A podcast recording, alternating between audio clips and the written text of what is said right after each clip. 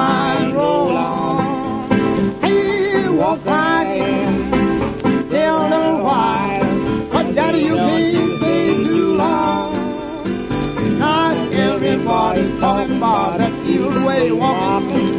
See if you wanna do mine. Hey, everybody. Welcome to the Lunch with Legs podcast. Is Legs Malone. I am a burlesque performer and teacher and producer based in the exotic Brooklyn of the New York City. um, it is a huge pleasure and honor to be bringing this podcast to you, and especially with our first guest. I have the extreme good fortune of having some really wonderful friends and just knowing some really interesting people who have some extraordinary stories to share.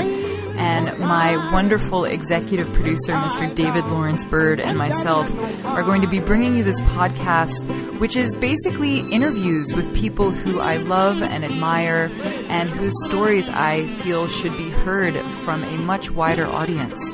Uh, our first interviewee is the wonderful Shelley Watson, who is a dear friend of mine. She's an opera singer, she's a burlesque host, but I get into a more thorough introduction of her in the actual meat of the interview itself, so stay tuned for all that. And moving forward, if you or anybody you know would be interested in sponsoring the Lunch with Legs podcast, we are looking for sponsors, be it sponsorship in kind, some financial contributions, even sponsoring an episode straight up. We would love to hear from you.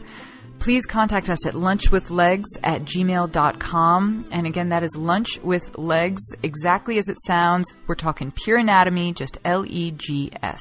No double G's, no Z's, nothing like that. Lunchwithlegs at gmail.com. So again, welcome to the podcast. Here we go with episode one.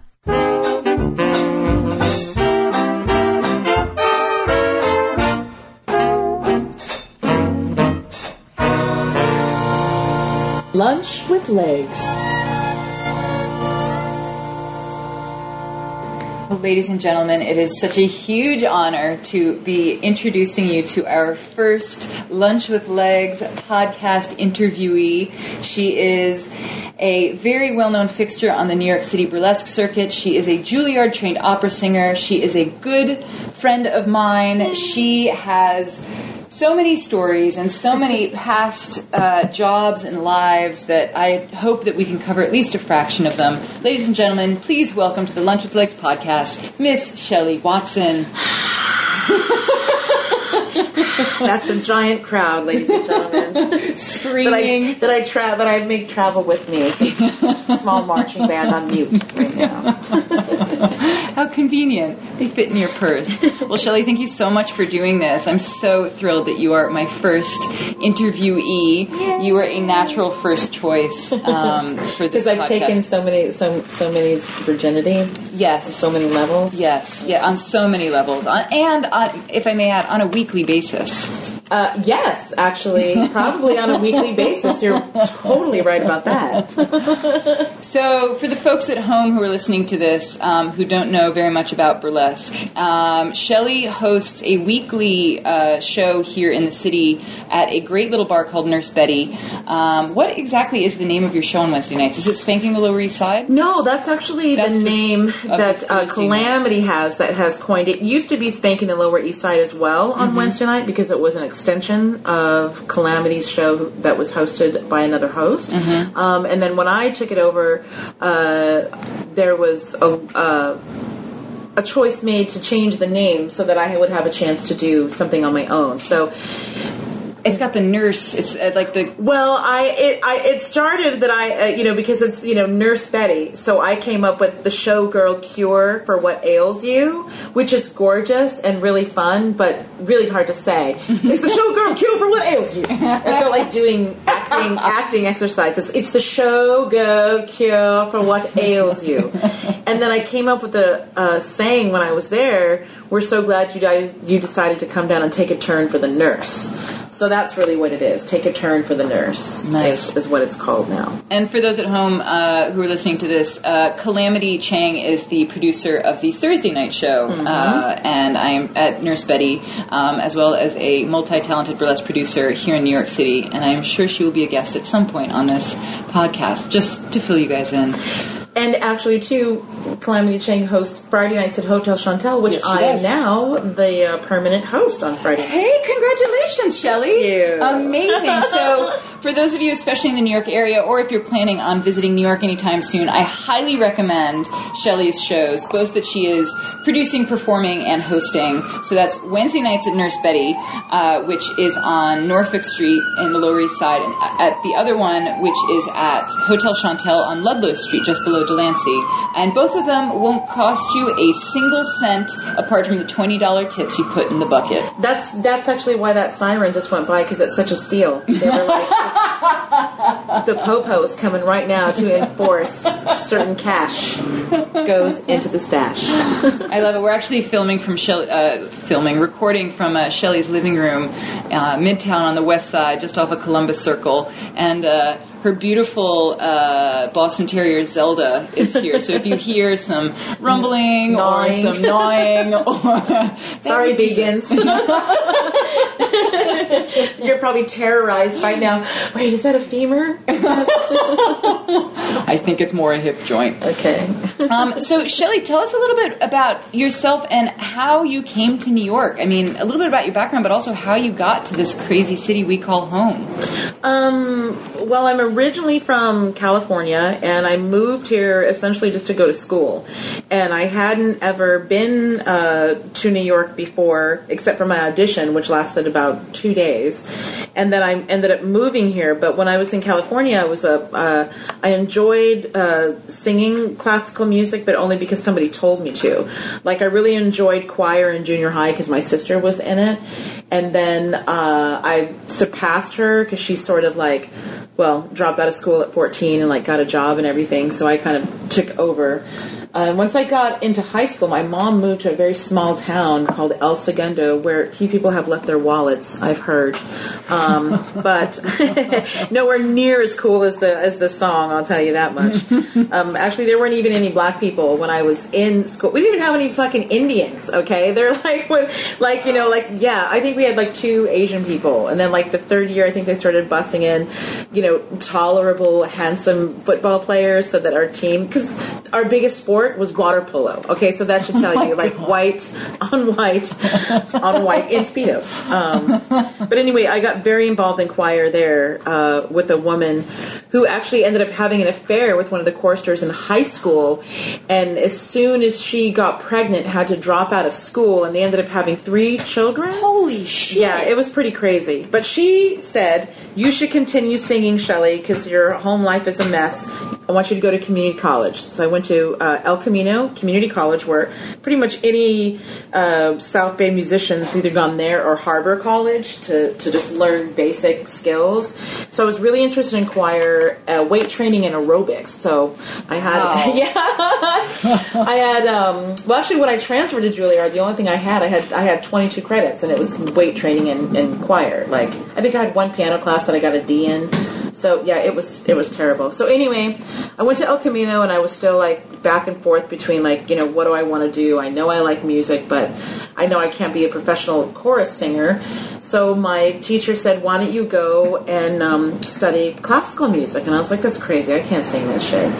She's like, "Well, what does it sound like?" And I said, "You know, when they're like, oh," and she's like, "That's it."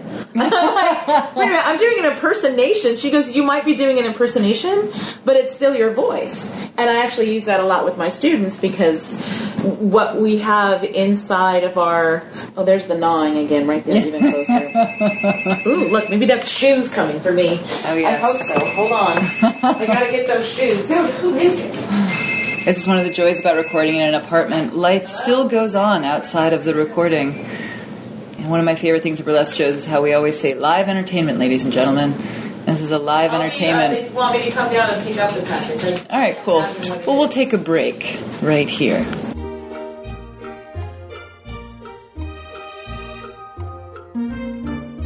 And we're back. Yeah.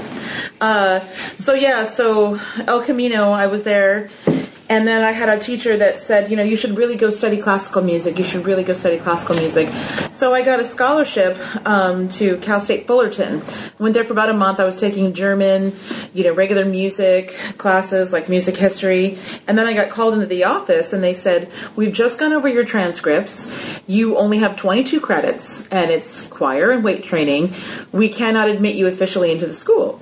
And I said, but I've been singing and I've been taking class. And they said, yes. And we've been desperately trying to find a way to work around it so that we can have you here, but we just can't do it. So you have to go back, get your associate arts degree, take Oh some math classes. And I was like, yeah, that's not going to happen. So my uh, choir director at, um, I mean, at El Camino said, you know, there's schools that you can go to where you don't have to take math and all that stuff. So I was like, well, that's where I want to go.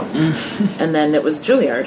And so I auditioned. Not the state school, you know. No. no. well, I didn't really know. Juilliard. I really didn't know. Like, yeah, I, was, I thought it was a fame school, which I was wrong because that's the high school across the street.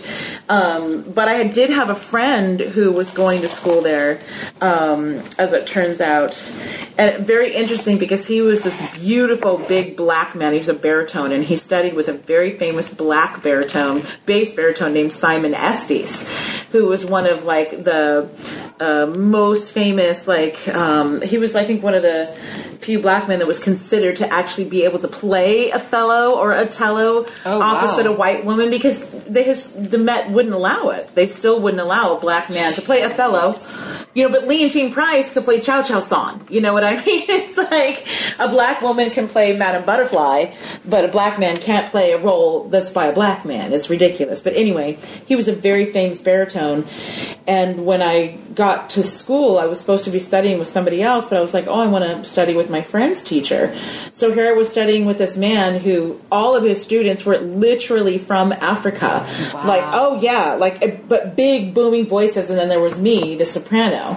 And he got me a lot of gigs, like I, in Switzerland, of all places, because his wife he was married to like one of the somebody in Deutsche Bank. Like his wife was this total gazillionaire, and they had this beautiful like you know Swiss chalet. And Oh my god. but he got me a lot of work, and then he ended up just going working around and not so much teaching. And I got another teacher, Charles Callis, who was his like kind of backup, and he's the one who I was studying with there. And it was kind of a catch twenty two because I was able to do a lot of work. I did a lot of master classes and things like that because he chose me to. Um, but like most of the things in in my life, the things that were really good were also bad because even though I was chosen more than all of the students within my teacher's realm, other students got upset that I was performing in every master class mm. because their student their teachers weren't recommending them.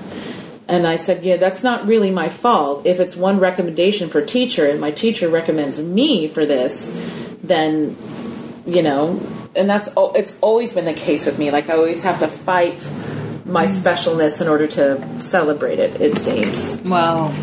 Yeah. So that's how I ended up coming to New York. What? Oh my gosh. Yeah. And you were telling me uh, earlier before we started recording about um, your uh, audition process at Juilliard and how real that was. And how, when, first off, I don't, I mean, I know Juilliard's like amazing and like the top of it's everything for music. How long were you there and then when did you start getting into the other parts of your life here in New York? Ah, well, let's see. I started in 1990 and I finished in 98, I guess. Yeah, because my. Is that right? 97, 90, 90, 90, 91 was my first school year, but I was on acad- academic probation my first year. So it took me five years to get my undergrad Oh my god, why were you on academic probation? because I couldn't read music because I, I my brain didn't I could memorize anything if you played it once. And the thing that's so weird is that I I world premiered so many incredibly difficult pieces that I couldn't read on the page. That I would just say, you know, boom, hmm, and they'd be like, okay, now you know that you're jumping up to a six and then down to a minor third. And, and I was like, nope, don't talk to me about that shit. Let me just hear it, listen to it, and feel it. And I, I found that the longer I was there, a lot of what was my creative abilities were taken away because I was given rules and regulations. And a lot of times when we're told, no, you can't do that, it's, you know, look at kids. It's the same thing. Yeah. As soon as we start to question the, uh, put it, or anything, as soon as you put in the why, you know, or, or the how come, then it, it's not yours magic out, anymore. yeah. yeah. And I would get in so much trouble, and my teacher would know, like, I can't believe I did this. But we would get Bach chorales, which were written in soprano clef, alto clef, tenor clef, and bass clef. We would have to play the bass clef in the left hand, play the alto or the tenor in the right hand, and then sing one of the. I can't fucking believe I, I actually did that at one time in my life. It's like brain conditioning extraordinaire. or playing the organ. The organ has got to be the hardest thing ever to play because you're just like hands and hands and feet and feet and hands and feet and hands and, and, and plug and hands and feet, feet, And like hands, four hands. keyboards. Yes, yeah. Jeez. Wow. Mm-hmm. So that was it was really rough for me there and you know I was also a lot older. I was 24 when I started there. I had already had a complete life and I was living with kids. You know, I, one of my best friends, Janice Graham, who was the first female uh, principal violin for London Symphony Orchestra. Whoa. She had never heard the song Stairway to Heaven. She's she's English. I was like, how is that possible? But then again, me growing up, you know, I'd never heard, you know, uh, The Tenderlands by Aaron Copland. How is that possible? He's like one of the greatest American composers, you know, because I was growing up on Motown, you know, or, or country music. or, Wasn't on your radar. it was not on my radar, other than kill the wabbit, kill the wabbit. I say Looney Tunes, man. That's there's some pretty classic education in there. They were well informed, and the, I mm-hmm. guess the culture of society back then was, you know, not as oh, how do you say Pop oriented? pop oriented and with the attention span of a termite. Yeah, I Speaking mean, as somebody who was quote unquote diagnosed with ADD in high school, and so I got to take the Ritalin just like everybody else. Ooh. But I mean, whatever. I didn't need it. I just didn't like my classes. Yeah, and I think this is not my case, but I have known a lot of people who were who were very very smart and weren't challenged enough in school, and so then their mind wandered Mm. Or and they just challenged said, in creative ways, I imagine. Absolutely. Yeah, but then I'm thinking about like all those trippy, weird charter schools and stuff like that. I don't really know how I feel about all of that, but whatever. I mean, sc- school saved my life. There's no doubt about that. Mm. You know, there's there's no doubt about. It. I'm the first person in my family to graduate from high school, let alone go to Wow. college. Yeah. And I come from four generations. My grandmother, my mother, my sister, and her daughter, all pregnant and married at 19. Holy cats. Yep, holy bunnies. That's a lot of Holy breathing. bunnies. I mean, there's nothing wrong with that. You know? No, People if that's if that's what you're for- into, yeah, and that's the thing. Because now I'm going to be fucking 46 this summer. All of my friends are grandparents. Gee. They're grandparents. And you have a furry baby. I am four year. Well, I'll be 46 this I'm four years away from art. What the fuck? I'm gonna use that shit. I'm gonna go discount at Sizzler. You know that? I'm like, I want the hibachi chicken for seniors. I love that shit. They, man, I'll tell you what. They have an Olive Garden, but if they open a Sizzler in New York City, that shit would be bang. the cheese toast. mm. Love it. that was real big for our family. You know, like going to the Sizzler. That was like the the big thing to do.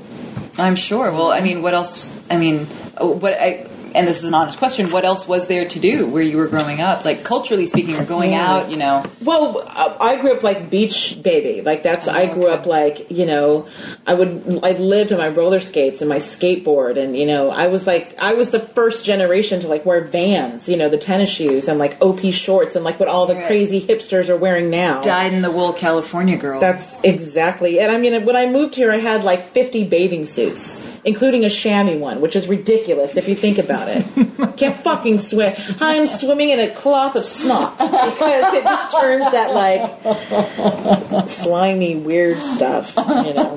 But yeah, but California is definitely a lot different um, than New York artistically as well. Because I was doing a lot of gigs out there. Like I was doing, you know, like. Um, singing telegrams. I worked for a company called Let Us Entertain You, oh and God. yeah, one time I did a. I was je- dressed as the Dole banana, or as a giant banana, because it was for the Dole Pineapple Company, mm-hmm. and I was in my 1974 Datsun B210 heading down the 110 freeway in the fucking suit because it zips up from the back, so you have to like you know ride there, and my car breaks down. So I had to call, and I'm like, "Yeah, I'm the chick in the banana suit on the side of the road. Can you come and get me?" You know, that was really fun. Oh and and I also worked for a restaurant called Ed Debevic's or Eat at Ed's, and there used to be one here on Bleecker when I first moved here too, and it was like a singing. You could go in like kind of Ellen Stardust Diner, which has been around for a really long time too. Has the singing waiters there? Yeah, where you go and you can sing. It's like 1950s, and that's really where I sort of broke my chops on character stuff because I had a few. Um, long before I moved to New York, before I even knew about the real Chi Chi Valenti, I had a Chi Chi Valenti, like you know, back in the 80s before, and I'm sure she was Chichi long before I was, but. And then another character I had was Vava Voom, uh, which was really kind of fun, and I got to wear all these different wigs. And there was a big old drag queen who was one of the managers, and I was she just like he just like took me under his wing and oh. was like, and then I'm going to get you the best hair ever, and it'll just be wonderful. And he was really supportive, and all of my customers at Ed's, I had a going away party, and one of my customers was a pianist for the gay men's choir, mm-hmm. and he came and played, and I did a bunch of songs and raised money, and I had a fishbowl from my cheap ass friends who could throw change in, you know. Oh, wow. So, but yeah, that was that was a, a very.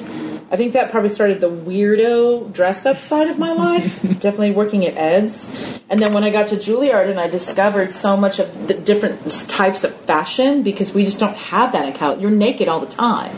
There is no like dress, there's no change of season. It's just, you know, should I wear my knee high Ugg boots or should I wear, you know, my ankle Ugg boots? You know, it's like Yeah, yeah, yeah. before this gen- I sound so old. Before this generation of Ugg boots, back when we knew what shearling really was, when you had cold toes from from the from the ocean, that's what you need Ugg boots for. Not to go have brunch on a fucking Sunday. Oh my Um, god. so So after, because what I'm trying to do is sort of lead into some of the more, uh, I guess it could be termed the bluer areas of your life. Oh, That's perfect because well. when I was at Juilliard, uh, I met a nun there who came from. Rochester. And she had a slave that would come and clean the suite for the girls, and he would wear a little horsey tail butt plug. This is in the dorms in Lincoln okay, Center. was this an actual nun? Yeah, she was an actual nun. She came from Rochester to Juilliard to, uh, to become a singer. Oh my gosh. Oh my God! Oh, yes, Mm-hmm. Yes, oh my god, that would be the correct terminology. Yes, and we're still friends on Facebook. It's um, she's she's really awesome. I w- I won't say her name because I don't know if she wants the world to know that. Mm. But somehow, uh, and I imagine she got good training through the nuns um, on whipping ass. That she was just like, this is something that I want to do, and I just knew I want to do it. And she's like, plus I need money, and this place is a, sh- a shithole, so let's you know clean it up. And then she would have this guy clean around like on his you know hands and knees with a little horsehair butt plug, and then she'd have him come in a teacup, and then he would drink it. You know, keep it clean, clean it up, clean it up, clean it up. that was like her thing. Keep it clean, Wow. clean it up. I was like, and you know, yeah. So she kind of turned me on to that, and then how did I? I don't even know how that sort of blossomed into into the fetish parties, but I think she introduced me to a couple of people, and then I met um, Lita Resurrection, who was one of the leaders or one of the producers for the Black and Blue Ball. And There's uh, a famous fetish ball in New York City. extremely famous fetish ball. And I no, actually, I became friends with her through my good friend Kate Rigg, who I knew at Juilliard. She is an actor, uh, playwright, etc., etc. And that's how that happened with the Dominator stuff. She knew um, the nun as well from Juilliard, but she was doing stand-up comedy at the time. And I went to see one of her shows, and she said, "Listen, uh, you know, what do you think of the show?" And I said, "You're really funny, Kate. It was a great. This was at Caroline's, right up the street." I was like, "It was really great. You're really funny." And she's like, "No, I'm a great writer. You're really funny. You should come up and try to do this." You know, she goes, "You could just do this." And I was like, "I don't know." And I was with my trombone teacher at the time from Juilliard, uh, just a side uh, job thing. and uh, he was like, "Dude, I dare you! I dare you to go up and do it." I was like, "All right, I'll do it." so I just got up and did like this seven set uh, improv thing and just fucking killed it. So the first time I ever did any comedy ever anywhere was at, at Caroline's. Wow. And the guy was like, "Are you any good?" I was like, "I don't know. I probably am. I, you know, I really don't know." And I did really well. And then the dominatrix was very Lita was very good friends with Kate, and she saw one of my shows and said, "Hey, you're really funny. Would you ever like to host one of these events that we're having?" Oh my And God. that's how it started. And then I got in, and then I got a lot of the fetish clothes, and then I started meeting a lot of people, and then I was dating somebody who was really into the scene, and then I started working, and it sort of it was right at the very end of my master's degree. How funny. My, I was doing, getting my master, master, master. Okay, every time I hear that, I got to Your master and your mistress degrees simultaneously. yes, that's right. Wow. That. She has both a master's and a mistress degree, ladies and gentlemen. Shelley the Singing Siren. Um, that's going to be my new call name, Legs. Thank you. I like it. Absolutely.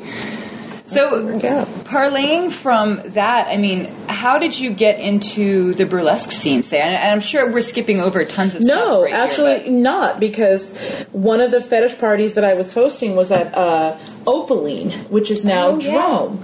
And when I was there hosting one of the shows, a fairly, fa- I don't know, she's she's not really very well known. Her name's Little Brooklyn. You probably have never Oh heard yeah, of her. oh yeah, that burlesque legend. Yeah, you know that amazing lady who probably started the career of ninety percent of the people. Well, I'd say at least seventy percent now. Yeah, um, definitely. other than Jo Boobs. Um, uh, she she was dating a guy who was a, a graffiti artist who used to sell his art at these shows, and she was there, and she said, "God, you know, your voice is amazing. You're you're really incredible, and you're a great host. And would you ever think about coming to host a burlesque show?"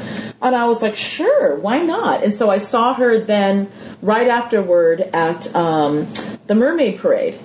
And of course, you know, it's it's like I don't know. I guess that would be like Fire Island for for the burlesque performers. Absolutely. because you see everybody that you know there. Yeah. And she said, "Listen, I want you to promise that when you get home, you're going to email me, and I want to book you for a show." And I said, "Done." And then that just started it. Wow, what year was that? Do you remember? Oh, that was like nine years ago. Holy cats! Yeah. At least nine years. I always think it's longer than that, but Creamy Stevens, who was the other producer for um, Starshine Burlesque, uh, she always reminds me, no, it wasn't that long. It was just just then. So that's how I got in with that, and then I just started. I started hosting really before anything, and then always singing, and people always wanted me to sing opera in their shows.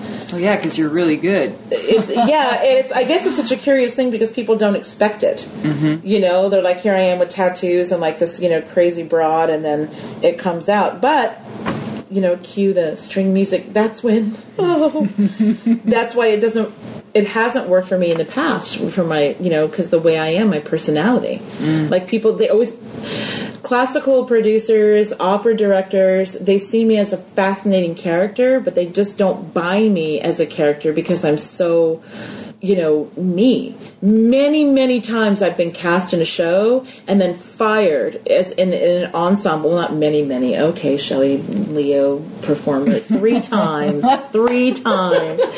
I was cast in a show in an ensemble for off Broadway shows that I was then released from because my energy was so strong that I would drew a lot of attention on the stage. Oh, wow. And I was I'm not a union uh, actor, which goes against me a lot, and it's not no, gone are the days where you could just buy your card. You know, and I don't really have the time to go and do all the extra work and get my points and do all of that. And And it pay, it costs a lot of money. yeah, it does. But, you know, I'm able to do these other non union jobs. That MTV job was a non union job. If I was union, I wouldn't have been able to do that job.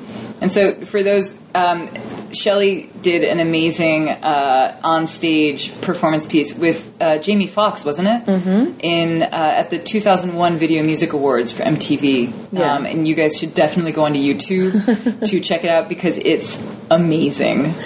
Yeah, I, I don't think they're ready for my jelly. Like, not- I really don't think they are. Proceed at your own risk, people. That's right. And that Wow. was, you know, and then that, interestingly enough, that gig, because I used to do that uh, that kind of stuff in my stand-up comedy, and then I got scouted at one of my comedy shows doing that just as a like a little one off. And they said, "Hey, you know, we have this concept for a show that for a radio show that we really want to make happen. Would that be something that you're interested in?" And I was like, "Uh, hell's to the yes."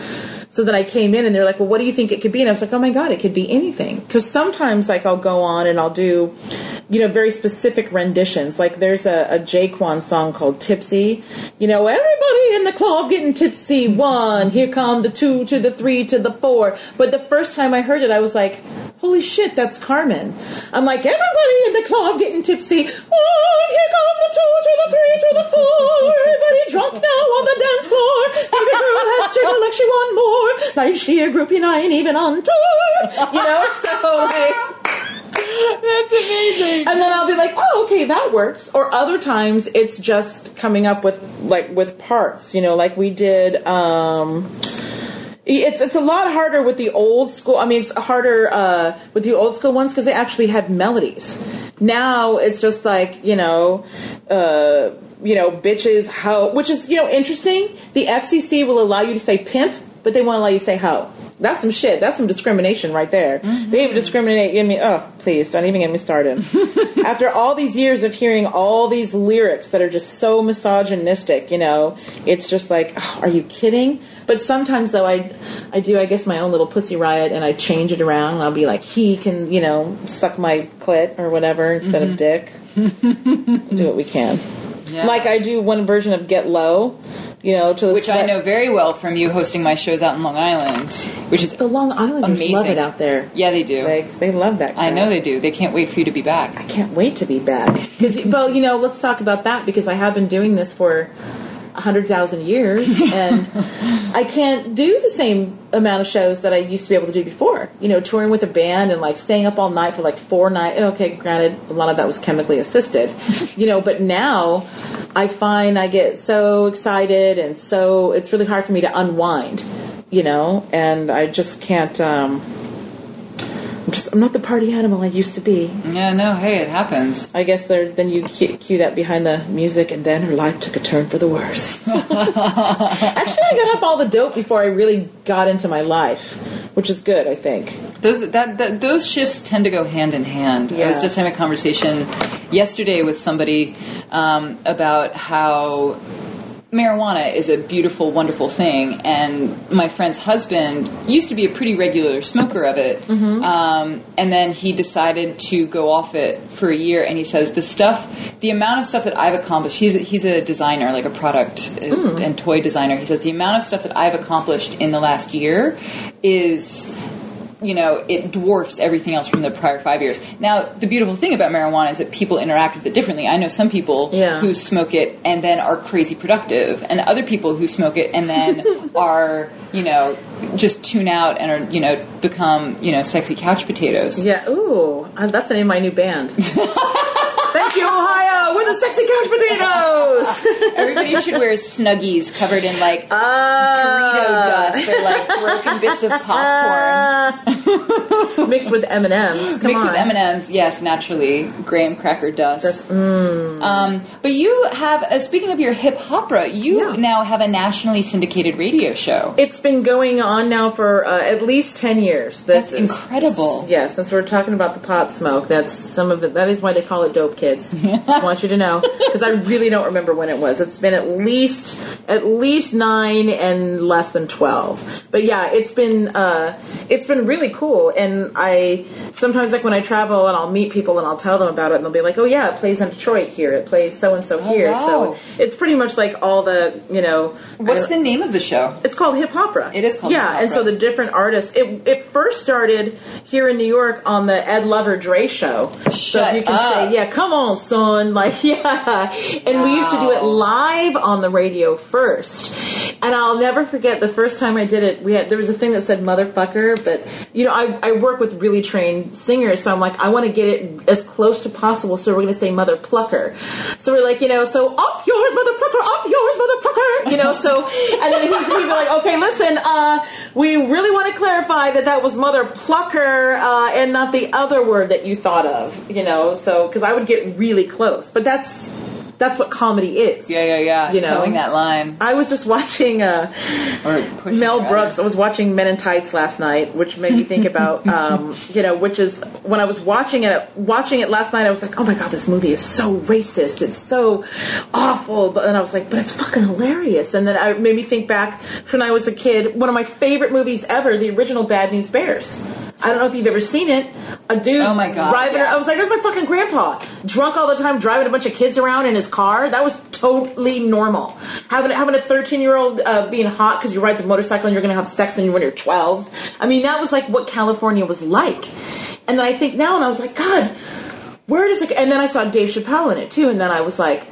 Holy shit! Is this part of his breakdown? Like, he remember? Because there was one spot when he was like, "Hold on a second, I gotta pump it up," and it, I guess it was right at when uh, Air Jordans came out, and he reached down, and he was like psh, psh, psh, pumping up his Air Jordans as one of the men in tights, and I was like, now that is a pretty blatantly racist thing. But then there was something else that he said, and I was like, but I didn't mind that. And it's always so weird to me to see, especially in comedy or even in music, like we were talking about with Othello, what we say is okay, it, what's okay, what's funny, who can say it. Like this show I'm doing this Thursday, I'm the only white girl in an all Asian cast. Hmm. And Calamity, who's producing it, says she goes, okay, you know, so we don't want any like, and I, you know, and I was like, what? I can't do any dry cleaner jokes, you know. I was like, and I, I said, oh, I'm trapped in ancient Chinese cleaner, you know. And I was like, and then I was thinking about, you know, offering people some sushi, and then maybe, and oh she's like, Shelly, I was like, come on, Calamity, of course I'm not going to do that, you know. Right. I'm like, but I want to be able to do something like, is that racist that I have a beautiful cultured costume that I'm not an actual geisha girl? The the quote unquote only name they have for it, the coolie hat, the the pointed hat. That's what it's called when you buy it online. Wow. By the way, or Vietnamese conical. Um, is that going to be construed racist because I'm coming out glamorous? Bitch, you don't wear those on the rice paddy like that. You know, that's crazy. You know, I don't know why I had to get ghetto with that I don't know. Maybe they're from the Philippines. Because I'll tell you what, that the Philippines is like the craziest, like, non ghetto, ghetto people ever. Yeah, I mean that does open up the the question of appropriation, um, Mm-hmm. which I, I don't- I don't know if we have time to really get into, but yeah, that whole cultural appropriation. What's appropriate, you know, certainly in a performative context, but then comes the comedy and the stereotypes and Oh yeah, well, that was part of it because I told her I said, "There's no way I can't not do a stereotype." I said I can do a stereotype and give you the best art on the planet at the same time. And she's like, "Well, what do you mean?" I was like, "Madame Butterfly, Turandot, Tosca. These are. It, it, look at any of the French painters that were or Turkish. You know, that were into Orientalism. Oh, yeah, look at Gauguin. But uh, I'm like, look, I'm getting so excited. I'm like, I can't even speak. But is that considered racist or is it homage? You know. So, and then when it comes to burlesque, it's the same thing. And I have people tell me all the time, "Why are you doing your art in some bar?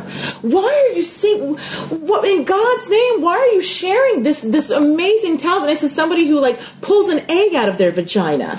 You know, I love you, Bambi the mermaid. I love you. Um, because to me, my singing, my art isn't just for one person.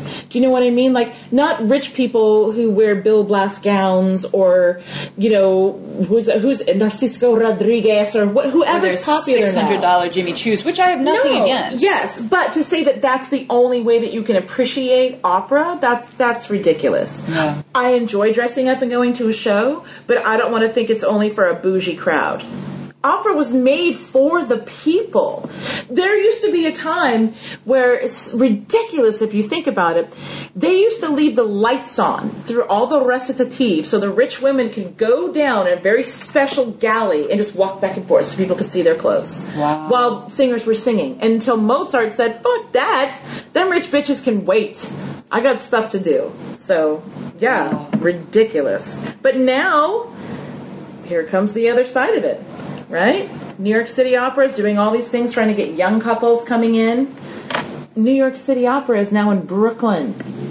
Is it? You think Mrs. Leibowitz on the Upper East Side is going to take the train to, to BAM to make that shit happen? No. I mean, I have to say, in, for the credit and defense of BAM, there are a lot of people coming from the Upper East and West Sides going down to shows there. But Yeah. then again, that's amazing. I had no idea that they were in Brooklyn. Yep.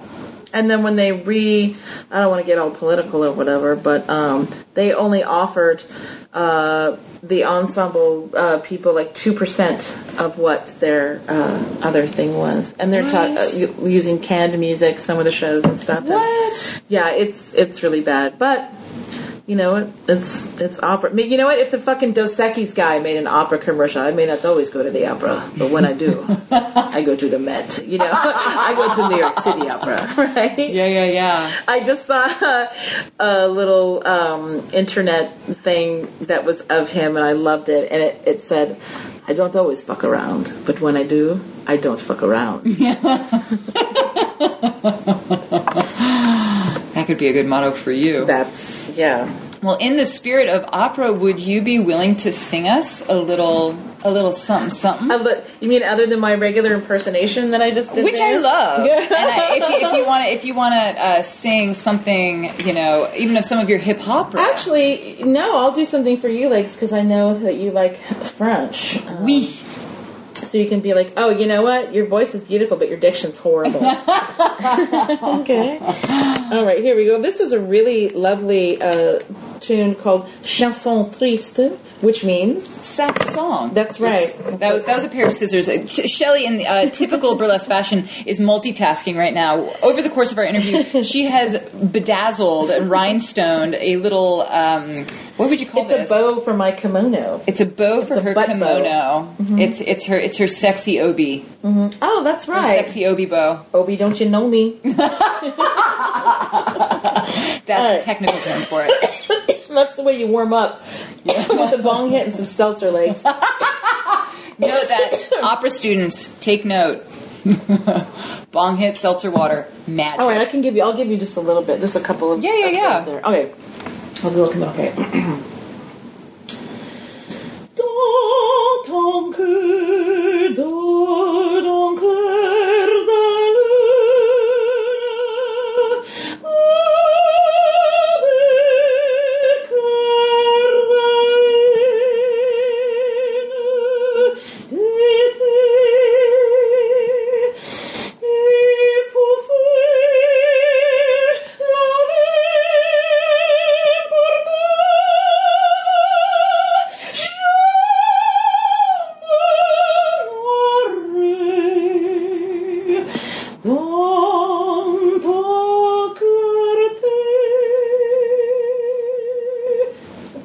Put to sleep. Oh, that was beautiful. Thank you. Oh my gosh. Thank you so much. That was amazing. For um, just so you guys know, as she was singing, um, her beautiful little Boston Terrier Zelda moved places, either to be, I don't know, yeah, I guess falling asleep. She's now curled up in a chair, looking like a very relaxed little hound. She goes over there to silently judge my voice.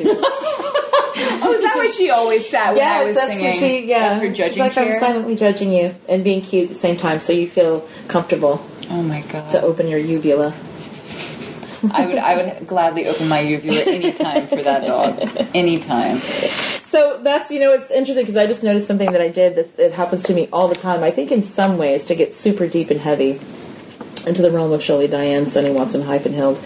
One of the things that I think has always been really difficult for me is to be able to claim that part of me, like that opera voice, because there was always something deep down inside of me that thought, I'm too dirty for that. You know, I'm not a clean enough soul to have that kind of artwork. And when I was at Juilliard, I hung out with all the men on the loading dock. I knew all the janitors. I knew all the security guard because those were my people.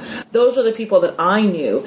And when, um, you know, when my father died, like they helped to raise money to send me home for his funeral. When I moved, they helped me move. When I needed to get in school, they let me in school. And even now, like after all those years that I've graduated, I can I cannot go through the school or uh, anywhere in Lincoln Center without one of the guards who's if they still work there, they know me. Like they're like Shelly, you know, Shelly, and that was something that was I tried to stress when new students came in because I did like tours for new students with my little Mr. Microphone. Hey, good looking. I'll be back to pick you up later. but I would always tell them these are the this is the core of, of the real world. These are the people that go in and out. And I remember this guy named Pasad P A S A A D, and he said, you know, Shelley, I've been here 20 years, and you're the first student who ever stopped to talk to me, like ever Wow. and and it was always an interesting feeling for me because I often wonder how my life would have changed if when I got to Juilliard, if I tried to live the other life. You know what I mean? Like if I hung out with like rich kids, cultural kids, if I went to summer programs at Aspen instead of going home to smoke pot and work at fucking Nords, you know what I mean? Like because I didn't want to see the same people that I was at school with all year. Like I think in a lot of ways I sort of I didn't want to be. I had. I had to. I, I still had to retain all my cool points, you know, because Juilliard's when you get there, they're like, "Yeah, man, I got my fucking violin." And like, bitch, you're a fucking band geek with like twenty thousand other band geeks. You didn't get no pussy until you got here. Don't even try to front. You know, actors, you are not cool at all. You were the dorks hanging out behind the backstop, like, "Oh, let's go and you know, let's do some LARP this weekend." You know, we could really. not that there's anything against that, but it's just a bunch of band geeks and chorus twinkies and, and people getting together and you know making these incredible things. And i have a saying that those who make money make the world go round but those who make art make it livable. Hmm. I definitely agree with that. yeah. Because you gotta have you you have to have the you gotta have the bankrollers. You have to have it. You got you i need somebody to be at the market putting away those cans of tuna. You know what i mean? I also need somebody who's gonna like you know build that building you mm-hmm. know or who's gonna make decisions on banking or whatever because it fucking can't be me. You know i, I want to do my stuff. But we can't help but do that other stuff. We have to you know file taxes. We have to do all that other stuff. Yeah. which is a, a different different way of living than regular people, mm-hmm. non showbiz people. Mm-hmm. People who don't make a living off of their art. Yes, and that's. I mean, I've been very fortunate. I haven't had to do a temp job or like, uh, you know, wait tables or anything like that in a really long time. And actually, the last time I did. It was when I got engaged, and I felt guilty just not bringing enough money. So I just came, went and got a, a job at this really fancy Italian restaurant, and of course was fired for Che Guevara-ing everybody because I got together all the busboys and I was like, "So did you guys get all the tips I left you last night?" Uh, yeah, it was like sixteen, uh, 16 bucks. I left you guys like fifty eight dollars. I said, "You guys need to start writing down how much money they're giving you and making sure that you know blah blah blah." And then all of then I like started like it's not a small riot, but you know like people were like, "Hey, you know we want to get our money." She's telling us, and the manager was like, "You know we've never had any problems until you got here." And then there was this whole thing when they tried to fire me, saying I didn't write down a glass of wine, and I was like, "You know what, you guys? I'm just going to make this really easy on you. I'm just going to quit." And all the busboys just dropped what they were doing. They were like, "Please don't go, please don't go." And the cooks were like, "You're great. We really love you." And the and the fucking manager pulls out my check. So he he knew like that night was going to be the night. No matter they were either going to run me into the ground, you know what I mean, try to find something. And what it was is there was a guy who had a glass of wine at the bar, and you know this. They either pay play it out or they transfer the check. I never got a check, so I assumed they he just paid out, and then once he got sat for his table, that's a separate bill. Or the wine is there, and they say, "Here's the bill. We're going to transfer it over." None of that Right. happened. So they were just looking for some kind of shit, you know. Jeez. Yeah, what are you gonna do? So that was the last time that I had a, a quote unquote regular job, but I do teach. Yes. You know. And I have been one of your very fortunate students, Yay! which I love very much. And I- Maybe and I I- sing one day. I, I want to say that I I don't like teaching. I don't like teaching at schools, and there are certain people that I don't like teaching. And I the only students I've ever let go, curiously enough, are the ones that pay the most money but do the least amount of work. And so I'd rather, you know, I'd rather have keep my students that I have at forty dollars who work their asses off than the students I have at one twenty. Yeah. Who usually want two hour lessons anyway because they're going to roll in a half an hour late and then want to leave a half an hour early but want to pay me for that time. And I really wish that I was like obsessed with money enough to be like, I'm just getting paid, just getting paid, but it just irks me so much. Yeah. You know, it's just like, oh, I don't. I don't know. I have an insane um, justice system. It's a curse and a blessing, but oh, it's awful. It is awful. It's a strong one at that. I think it's great. I mean, Yeah, it is, but I don't need to get involved in everything, and I don't really know not how to. You know, like that weird Israeli dog that I rescued. How the fuck would I gonna know the, how to save that dog? I have no idea. But if I didn't go, I didn't know what would happen. Mm-hmm. And people say that all the time. They're like, "Well, what's? What you know? What could have happened to you?" It's like, no, not what. What could have happened to them if I didn't go? Mm-hmm. Because I think that's probably my biggest fear uh, which you know once again going deep delves back to most people in their weird childhoods is nobody had my back mm-hmm. and so i am constantly feeling like if i overdo on my part then surely it will come around to me but usually it's that it's even more crippling than when it doesn't so it's like okay okay, I'm okay, I'm good. And then like nothing happens, and then you're all right, and then you're like, oh god, all right, fuck. you know, and I, and I see that a lot. You know, a lot of people hire me because of the multitude of stuff that I do, and then they just take advantage of me. Mm. And I, am no pushover. Don't get me wrong. I don't fuck around. You know, No, you don't don't. always fuck around. But when I do. I don't fuck around. Um, you know, and I'm very generous with my time and what I offer to so. do with my art. I'm not a, you know, no, I need a minimum per piece, you know, each piece that I do, and I don't begrudge anybody who's like that. But I, I'm still, a, I, I'm still the seventh grade Shelley. I want to put on a show every single night. I want to come out with a fucking sheet and dance around and be like, you know, a chic, and then I want to do this song, and then I want to ride a pony, and then I'm going to do this. I want to do that like every single night. I don't want to be like, oh my god, oh my god, is it gonna work? I don't know. Like I just did this new knee kick, knee kick. Uh, you know, like I don't ever want it to be that I'm so stressed out over one particular move. You know, like Friday night, you know, because we always have such huge budgets for sounding and light in all of our burlesque millions, making- millions of making the tens of dollars that we Invisible make. Yes. And I had Grace Gotham, who's, as you know, salt of the earth. Like if there was ever, like if there could be a Jewish mother from Texas, it would be her, because she's always like, "How you doing, darling? Is everything good? Is everything okay? Can I get anything for you? Are you good? Am I good? Or is there, did I do it okay? Are you okay?" Like she's like such a sweet girl. And I asked her to do the sound, and there was a big mistake when I was doing my duet with Stormy, the classical music, and she she was like, "Oh my god, oh my god!" I was like, "You know what, folks?" I was like, "We're doing live." I was like, "Grace, you're doing a great job." I'm like, "Just go back to the beginning." So it's a little orange thing. I was like, "Look at you guys! You're getting you guys are saying the wizard right now," you know. and so then she played it, and it worked out fine. And she was so upset afterward. And I was like, Grace, there's nothing that you could do that would warrant you being this worried at this show. You're a stunning performer. I asked you to do something to help me. You didn't you didn't do anything wrong and she apologized for like 2 days after that. And I was like, "You know, honey, you you really don't have to."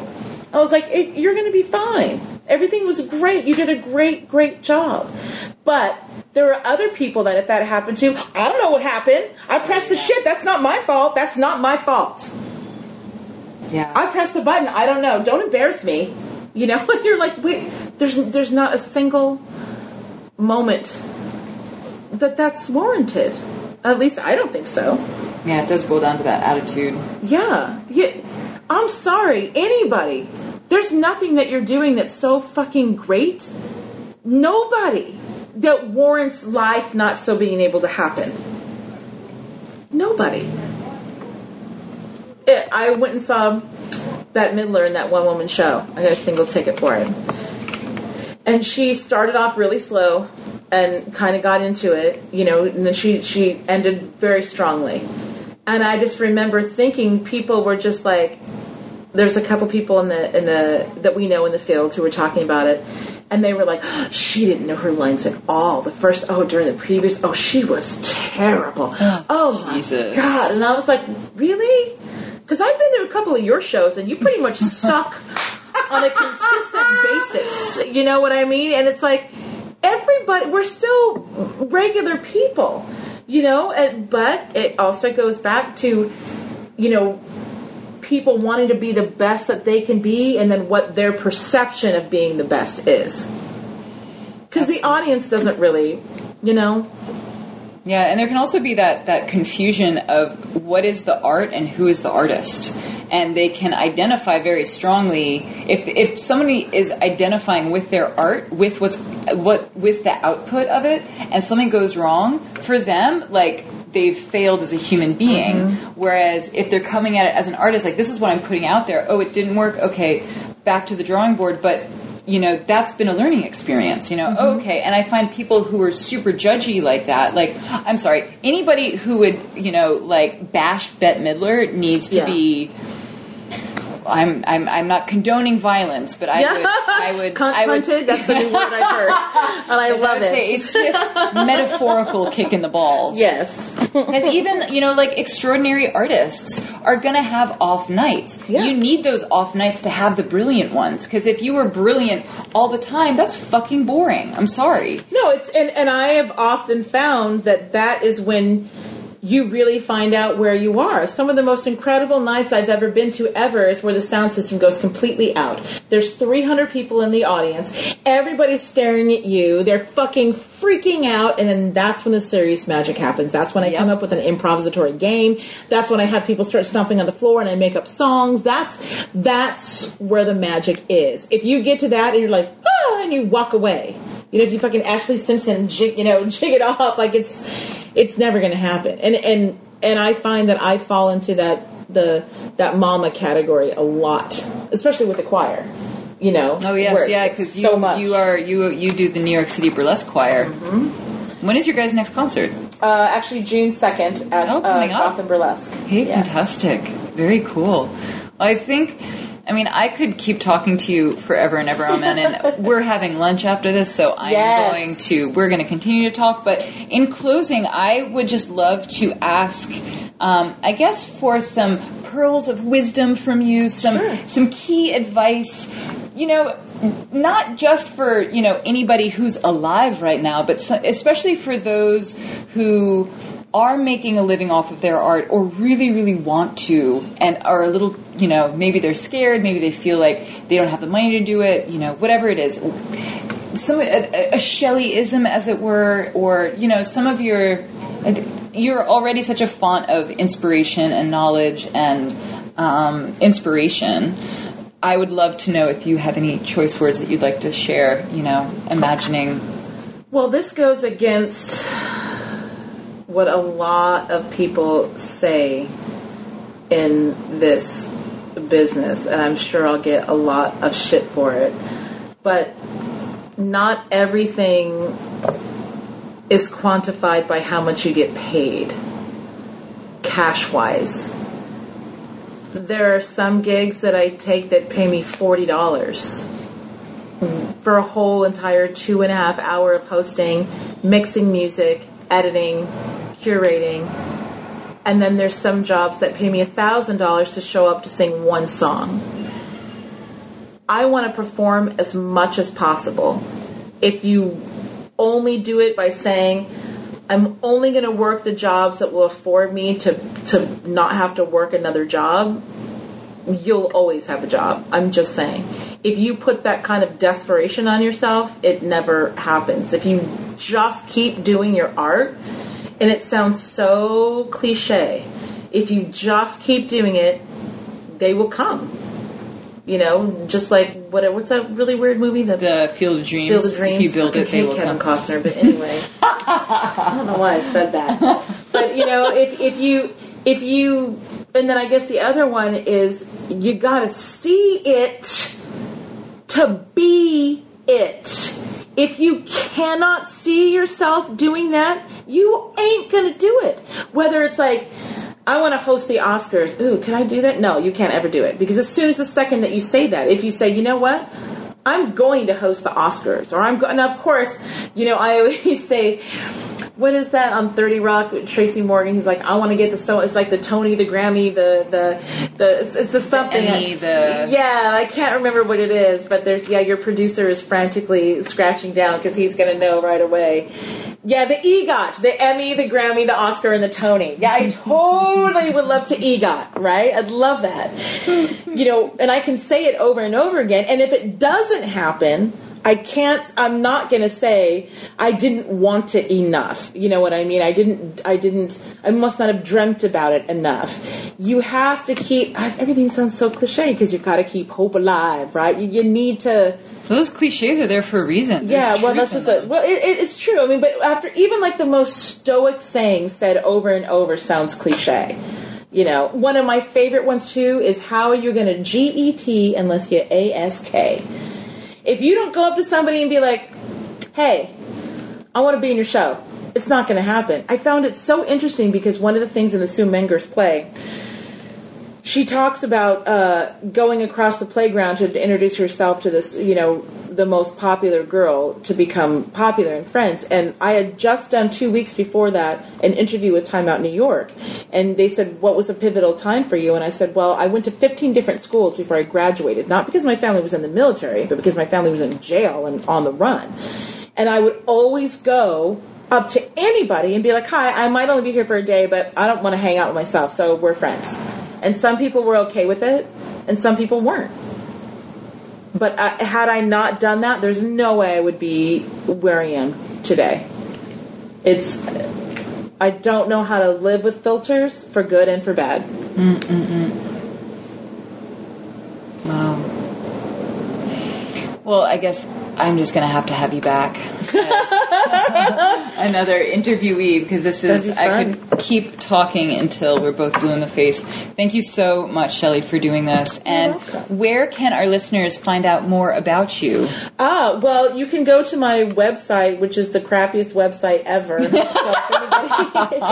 it's not like Way GeoCities or anything. Yeah, yeah. So here I am asking for the GET. I'm going to ASK anybody who would like to maybe barter some voice lessons for uh, Web design. For some web design. But it's just my name, which is um, ShellyWatson.com. And just to be clear, there's no E before that Y because that makes me crazy because my name S H E L L Y W A T S O N dot com. Yes, because I'm not Shelly Watson. Just Shelley. yeah, hey, Shelly Watson dot com. And if people want to listen to you on the radio, they can look for on Fridays, uh, Power 105 uh, 5 on Fridays at around 3.30. And Legs, I can personally thank you for getting me on the Twitterverse because I'm on Twitter just because of you.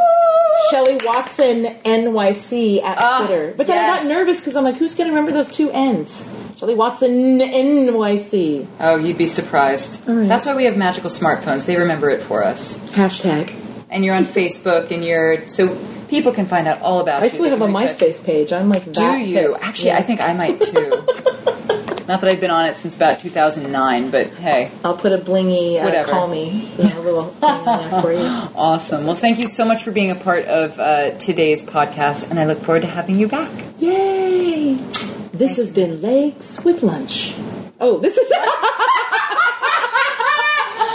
Yes. this has been Lunch with Legs.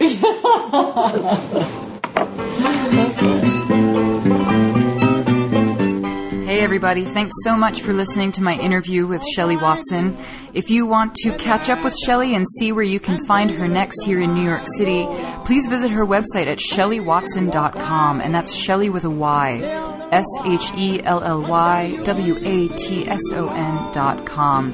You can also catch her every Wednesday at Nurse Bettie, which is one of the tiniest and sweetest bars I have ever set foot in on New York's Lower East Side.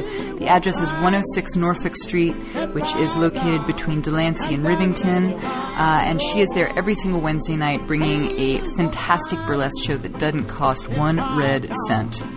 And last but not least, I was negligent in mentioning our intro music, and that was Cannon's Jug Stompers singing Walk Right In. Thanks to downloadable open source music for that one. Again, thanks so much for listening, guys, and I wish you a great week.